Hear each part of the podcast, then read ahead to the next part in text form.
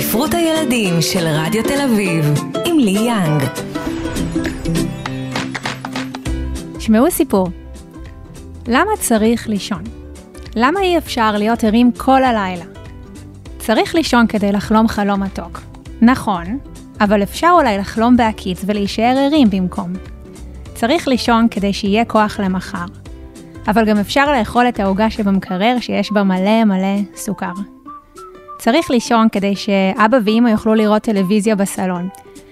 אבל אימא ואבא אומרים שטלוויזיה בשעה מאוחרת זה בכלל לא בריא, אז למה צריך לישון? צריך לישון כי כשקמים, אז יש את ההרגשה המיוחדת הזו שאי אפשר לתאר במילים. כשפוקחים את העיניים, רואים את החדר, את הבובות, את האחים וההורים, כשמתרגשים מהיום החדש שבפתח, ומכל מה שמחכה לנו ועוד הולך לקרות. צריך לישון. צריך לישון. צריך לישון. פודקאסט ספרות הילדים של רדיו תל אביב, עם לי יאנג. היום בפודקאסט ספרות הילדים נדבר על סיפורים לפני השינה. נשוחח על החשיבות של הקראת הסיפור לפני השינה ועל המושג היגיינת שינה, נזכור ספרות ילדים מומלצת בתחום, ונראיין את עינת נתן, מדריכת הורים ומחברת רבי המכר חיים שלי ומשלנו. אז מהי השעה הכי כיפית ביום עבורכם? עבורי, עוד מעט אני אספר. אז יש את שעת האיסוף מהגן, שאנחנו רצים אליה אחרי שהתעכבנו בפגישות. אה, בדרך כלל שעת פקקים, ואם הולכים ברגל אז אתם עדים לצפצופים של המכוניות בסביבה. יש את זמן המשחק בבית, ארוחת הערב, שזה מרוץ כזה מתמשך. אה, מלא הכנות ושכנוע של הילדים לאכול ירקות ולא רק פסטה, הניקיון של השולחן הדביק אחרי הארוחה, שעת המקלחת, אה, שעה קסומה, אם הילד אוהב להתקלח. אה, אבל לי ברור שאחרי כל משימות הערב עם הילדים, הקתרזיס האמיתי, הדובדבן שבקצפת, הוא הזמן בו הולכים לישון ומקריאים את הסיפור לפני השינה. ובאמת זה זמן איכות נעים שאהוב מאוד על הורים, ושאחריו מגיע בונוס, הילדים הולכים לישון. אז מה שאני אוהבת בסיפורים לפני השנה זה כמובן שהם מאוד מאוד מרגיעים ועוזרים לסלול את הדרך אה, לחלומות של הילדים שלנו. ואנחנו גם יודעים שיש בהם תועלת אמיתית מבחינת התפתחות הילד. זה זמן בו הילד קשוב ללמידה, הפנמה של הסיפור, שימוש בדמיון, למידת מילים וקריאה, ועוד הרבה דברים שפסיכולוגים אוהבים. ובנוסף, הסיפור הוא מרכיב חשוב בתהליך ההיכנסות לשינה בריאה, ובעצם חלק מהמושג הזה שמדברים עליו המון בשנים האחרונות, שנקרא היגנת שינה. אז מה זה היגנת שינה? זה בעצם uh, כמה פקטורים, כמה משתנים שעוזרים לנו לישון טוב. עכשיו, זה לא כמו מה שאתם מכירים אולי אם אתם הורים לילדים קטנים, היועצות שינה, אה, תפיחה לחישה וכל הדברים האלה, לא, זה, זה ממש uh, סוג של טקס שינה, שהאפקט שלו הוכח מדעית כמשפר בריאות ואורח חיים. אז מה צריך להיות בעצם uh, חלק מהיגנת שינה, כדי להשיג איכות שינה אופטימלית ובריאות ביום שאחרי? אז יש לנו שעת שינה קבועה. אה, אמבטיה חמה, למה? כי אנחנו רוצים טמפרטורת גוף נמוכה, ככה הגוף שלנו יכול להירדם בצורה יותר בריאה.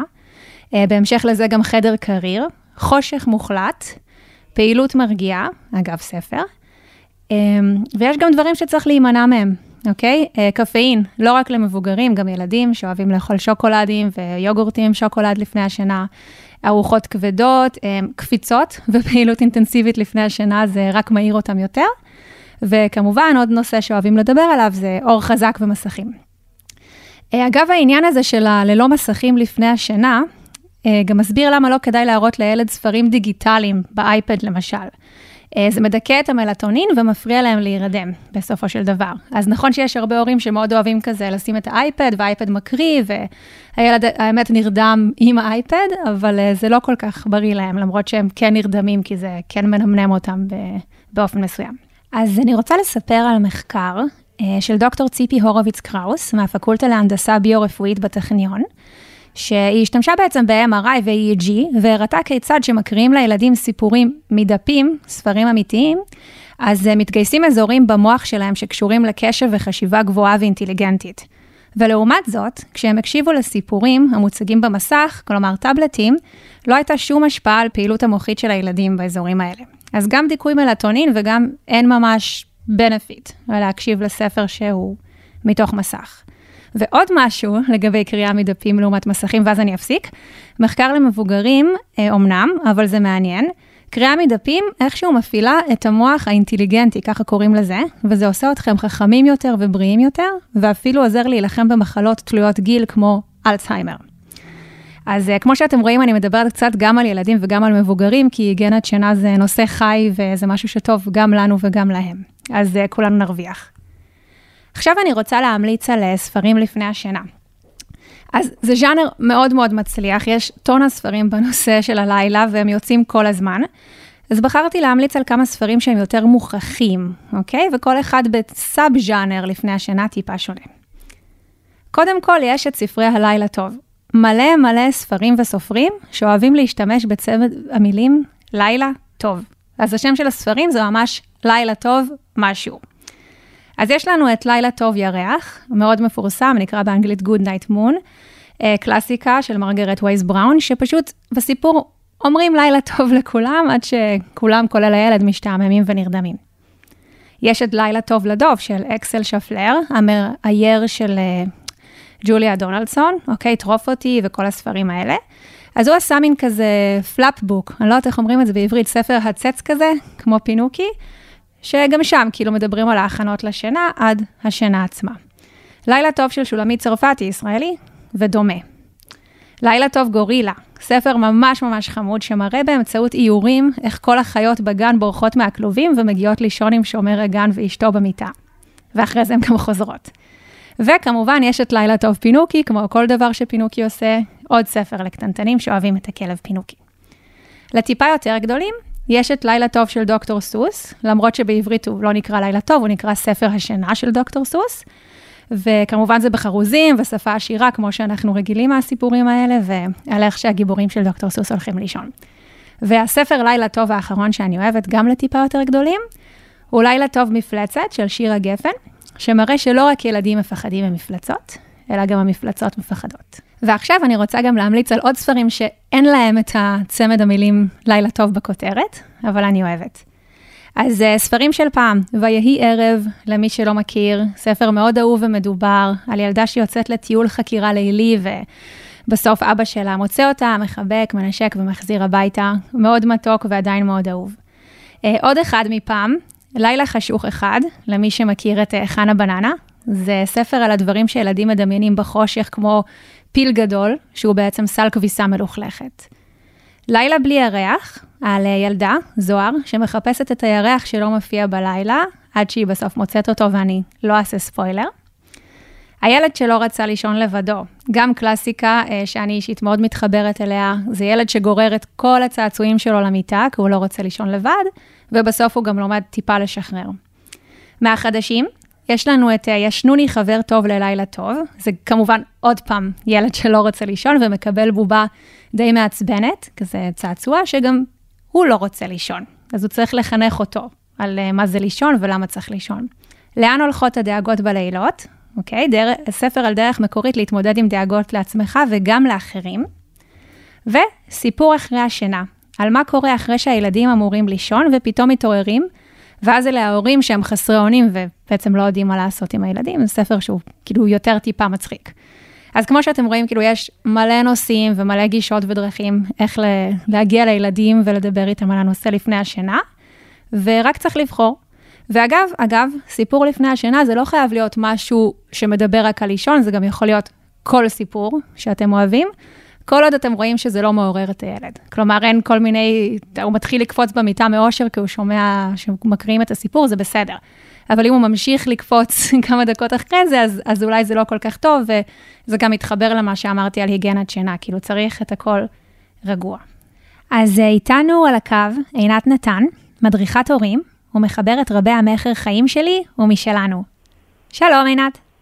אהלן. איזה כיף שאת פה. ממש. אז uh, ספרי לנו, מה דעתך על uh, קריאת ספרים לפני השינה? האם זה עדיין כזה נחוץ, או שב-2022 כבר יש אלטרנטיבות יותר מוצלחות לפעילות הזו? או, oh, וואו. כן. אה, אני, אני, אני, אני, אני ממש כאילו, אם הייתי יכולה לתאר לך את הצמרמורת שעברה לי הרגע, כאילו רק מעצם השאלה, אז, אז, אז היו מתקבלות כל התשובות. אני חושבת ש... שאין דבר יותר קסום ויותר נחוץ דווקא היום. דווקא היום.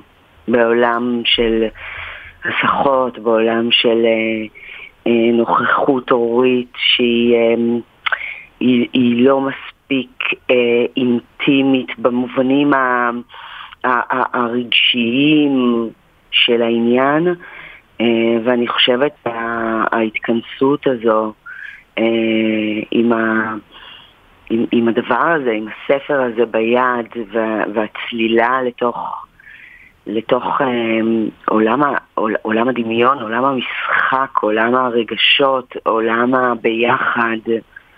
אין שני לה. אגב, גם בגילאים שילדים כבר קוראים. גם להקריא להם בגילאים שהם קוראים. חד משמעית, חד משמעית. זה מעניין, את יודעת, כי הרבה הורים, גם ההורים הכי קשוחים, תמיד כשאני שואלת אותם על אתם מקריאים סיפור, אתם אוהבים סיפורים לפני השינה, הם, הם פתאום כזה מתמוגגים, את יודעת, כן. נכון, נכון. אני חושבת שזה עוד המשבצת האחרונה, נגיד ביחד עם um, ארוחות שישי. נכון? כן, נכון. ש, ש, שהצלחנו לשמר כתרבות, והיא היא, היא באמת כרוכה באיזה זיכרון רגשי כנראה מאוד עמוק ששוכן בכולנו.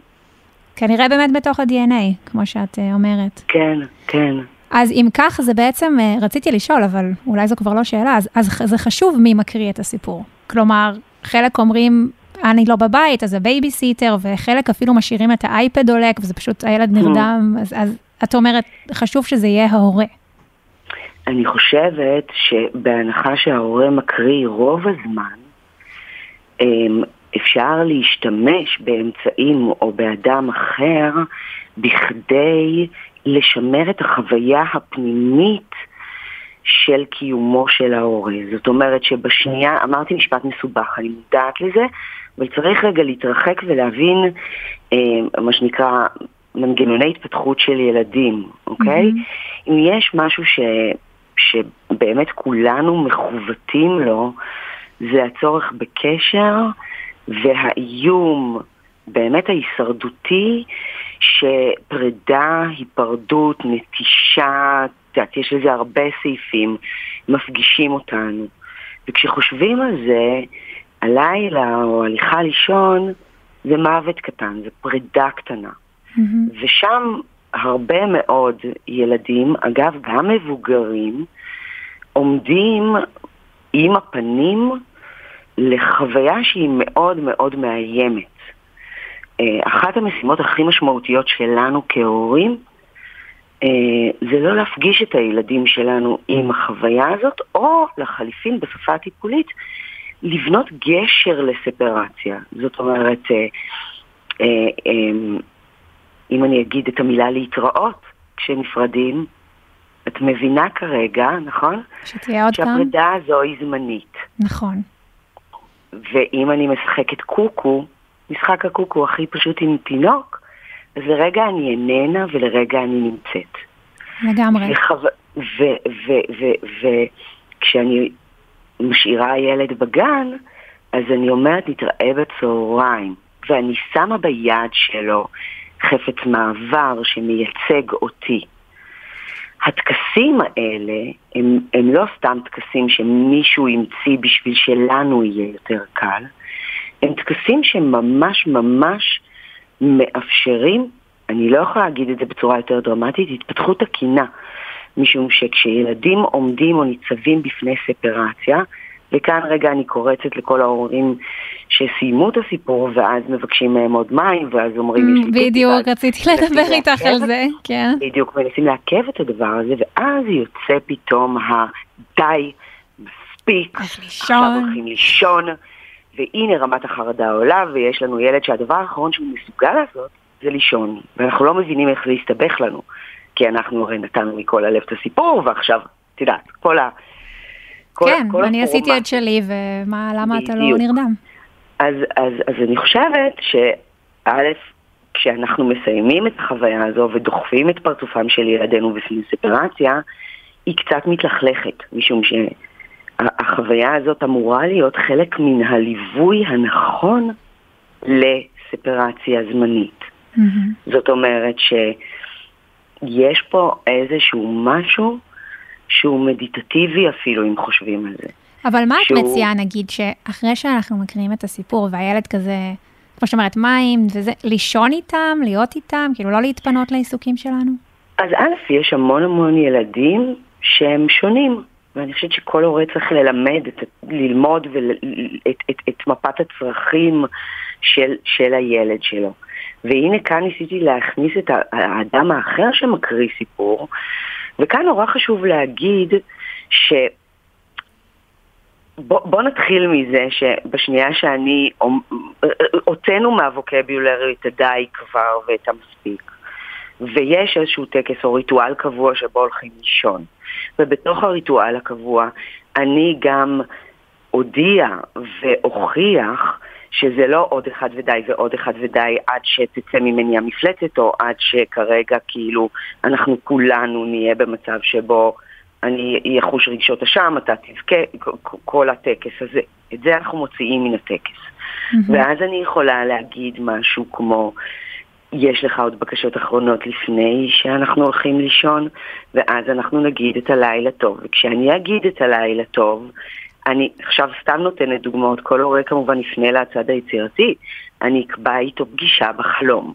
אני אגיד בוא נקבע בלילה אה, איפה בא לך, בלונה פארק, אני אלבש חולצה אדומה, אני אחלום עליך אבל תחכה לי שמה. ואני אגיד משהו כמו, אתה יודע אחרי שאתה נרדם, אה, אז, אז אני תמיד נכנסת ואני מכסה אותך. ואבא לפני שהוא הולך לישון, הוא תמיד אומר לי שאת ישנה עם פרצוף, ואני עושה חיקוי של הפרצוף. ואני מנכיחה את הקיום שלנו אה, אה, אה, אה, גם כמשהו שרגע מרכך את הדבר הזה, וגם כאיזשהו רצף שיכול לשחרר כרגע ממש את הנוירולוגיה של המוח, להיכנס באופן בטוח למצב הזה של הפרידה או של השינה. עכשיו צריך להבין שבשנייה שאנחנו ממלאים את המשבצת הזאת כמו שצריך, נורא מהר אפשר להחליף את זה בחושים אחרים.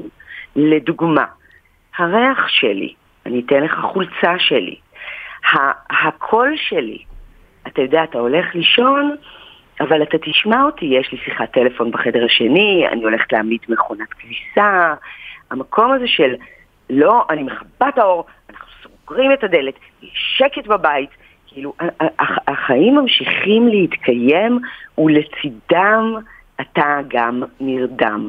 הילדים הרגישים, אגב, ידרשו ליווי יותר צמוד, ושנייה רגע אני אומרת, עם המון חמלה ועם המון צניעות, איפה היינו לפני ש...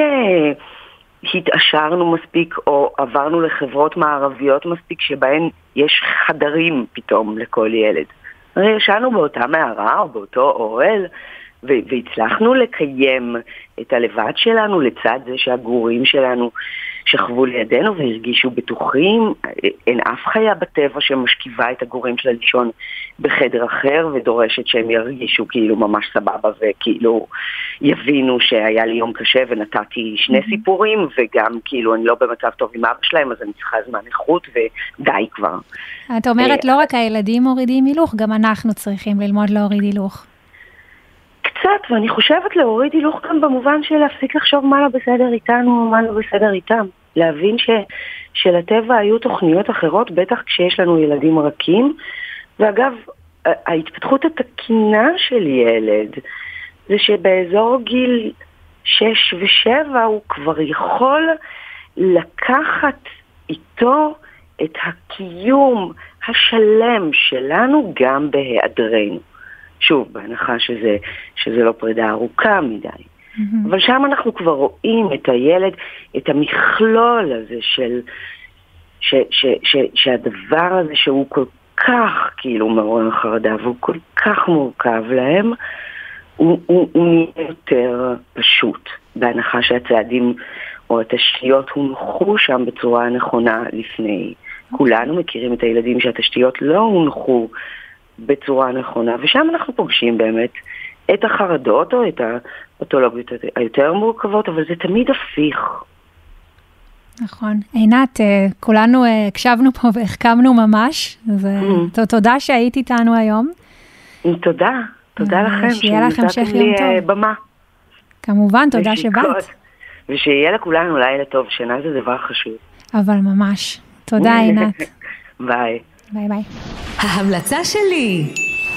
היום אני רוצה להמליץ על סיפור לפני השינה, שממש עזר לילדים שלי להירגע ולהירדם. הוא בעצם, אה, יש לו סגנון של מעין דמיון מודרך. קוראים לו ברכבת יושבת ארנבת, מאת טובה שיינברג. ספר של פעם, בדיוק חוגג 25 שנה היום. וזה על ילדה שבונה רכבת מכיסאות ויוצאת למסע עם הבובות שלה. אין לי מושג למה זה עזר לילדים, אבל זה באמת באמת קסום, והם אה, נכנסו לשינה מאוד מתוקה בעקבות הספר החמוד הזה. ספר קרטון לקטנטנים, אגב. אז אה, אני רוצה להודות לכל מי שעזר לנו להקליט ולערוך ולהפיק את הפודקאסט היום. תודה לאמרי בן עוזיאל, לזוהי קרמן ולעינת נתן שהצטרפה אלינו לפרק הזה. וזה הסוף.